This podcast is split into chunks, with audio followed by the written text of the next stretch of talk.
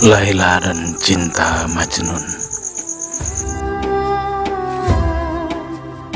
Malam saat mata Majnun tak berkedip Menatap bintang di sisi barat langit gelap. Senyum di bibirnya tak beranjak pergi. Saat pertama ia duduk di atas rumput itu Hingga saat malam semakin malam Wajahnya tak berpaling mengarah ke sisi itu. Ia hilang bersama bintang yang ditatapnya dengan seluruh kegembiraan yang menghapus selainnya. Tiba-tiba saja telah berkeliling orang-orang mendekatinya saat si Majnun akhirnya ditahannya.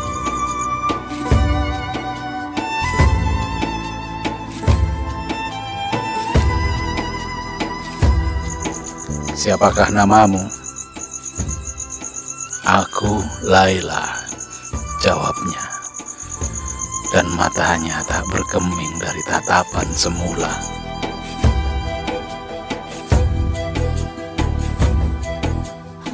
Tapi bukankah Laila telah mati? Sergah yang lainnya.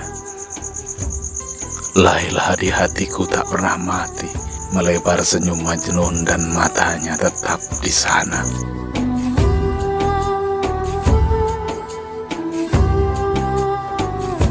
Apakah yang kau lihat dengan tatapan seperti itu? Kejar orang yang lainnya. Bintang, bintang yang sinarnya jatuh tepat di atap rumah Laila. Mata Majnun berkaca-kaca, terlihat mesra.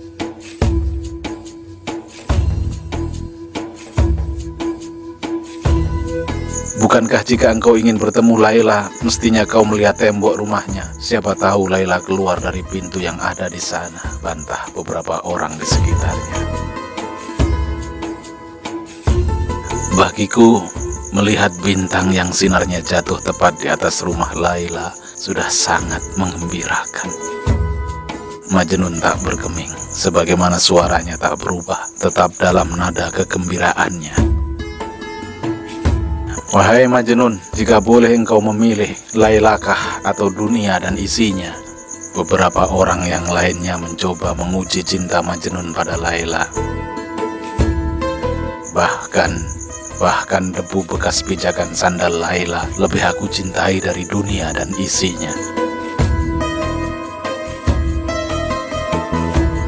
Jawaban si gila ini menikam kesadaran mereka betapa cinta yang mereka banggakan selama ini tiba-tiba saja kehilangan bobotnya. Bahkan mereka kini mulai ragu, benarkah?